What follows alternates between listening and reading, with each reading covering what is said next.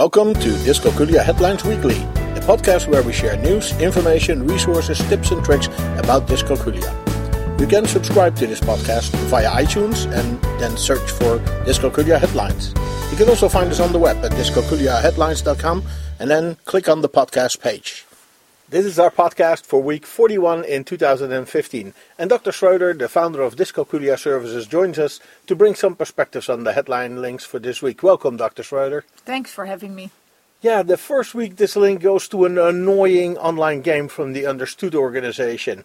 It is annoying because I tried it, it's very frustrating. What do we learn from this link? Well, the Understood organization has produced this little game to show parents and other interested people and teachers what it would be like to have a learning disability.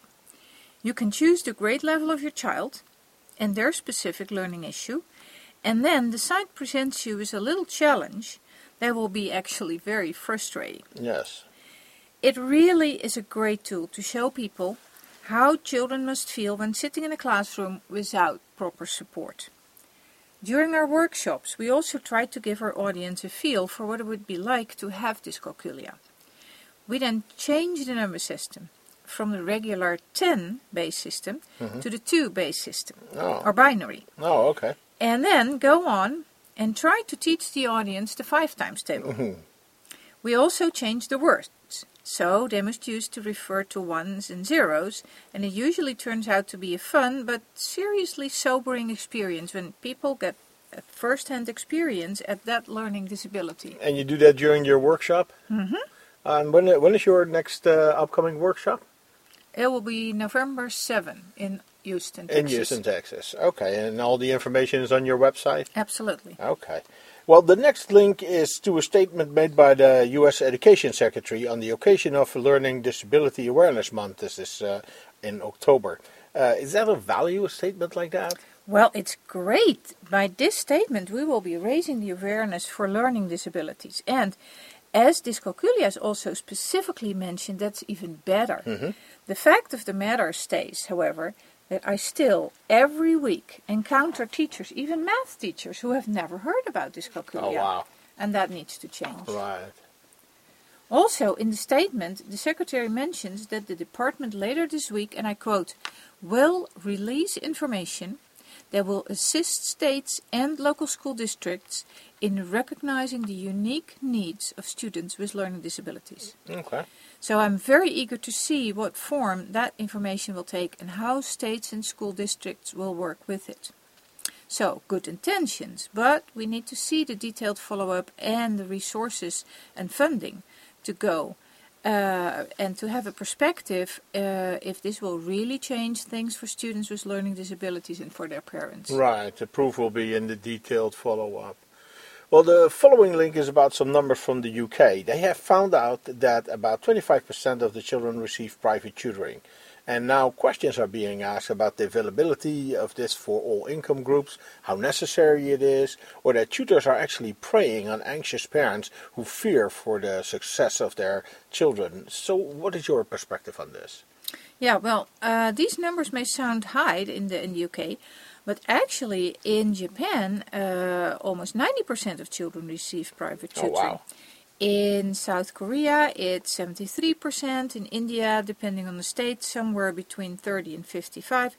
And here in the US, the government invests over $135 million each year in enrichment programs for public schools, and the percentage of children receiving tutoring is estimated at over 50% too. Oh, okay. The global market for private tutoring is estimated to top $200 billion by 2020. That is amazing. hmm And a lot of the tutoring gets now done by franchises like Kumon, Mathnasium, Sylvan Center, the Princeton Review, and many, many others. As there are no diplomas, no licensing, no laws uh, guiding this market, it's a difficult situation for parents to find someone who they trust and will work well with their child and accomplish results. Right. Private tutoring should not be necessary for most children when our school uh, system would live up to the promise it makes. Yeah. For us, working with children with dyscalculia, the absolute most effective way is to work with them in a one on one session. Recent research has confirmed that working one-on-one is the most effective way of uh, tutoring and it actually changes the brain patterns and is the best way to help these children. And and that's well one of our golden rules It's actually. one of the golden rules, and I think we discussed that also last week in our in our podcast. Well, on, on Thursday we actually we have two links. Uh, the the first link is to a story from a mother who found out her son had dyscalculia. What is special about that story? This story is a great example of a school where the teachers were open and responsive to the learning disability that her son has. She asked for help, explained the condition, and then worked collaboratively with the school. Now, unfortunately, this does not happen often enough yet, and we still encounter clients who have had years of fighting to get a learning disability recognized and get the resources uh, their, their child needs. Right. In fact, the other week I learned about one of the schools where one of my clients goes, and after the mother had shared the diagnosis of dyscalculia for her son with the school counselors, she got the response, We do not recognize dyscalculia as a condition. That's amazing. and statement from the education secretary will hopefully change that. Right, yeah, yeah. They'll be surprised if they get the package of information later this month. Mm-hmm. It is unbelievable.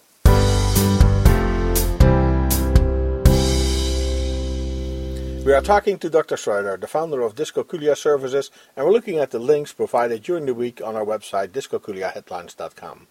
The next link goes to the Learning Success blog, where they talk about uh, why memorization of math is a bad thing. But should you not remember your math? Well, remembering math and memorizing math are two different things. The blog here uh, talks about the study done by Jo Boaler in 2009 that prove that math performance will suffer if the emphasis is on memorization. Once you move on to discuss concepts and compare children's strategies to solve problems, they will retain the knowledge a lot better and even like it.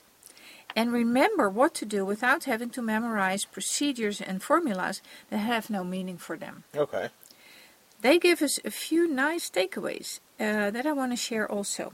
Uh, one of them is in math, knowing how matters more than knowing what. And another one, pure memorization can lead to uncheckable mistakes. Right. And I see that day by day in my practice. And last one, students who believe math is an exercise in memory become poorer students.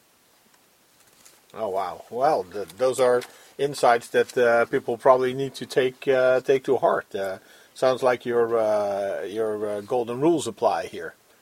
Yes, absolutely. When we work with students with dyscalculia, it's never drill what is not conceptually understood.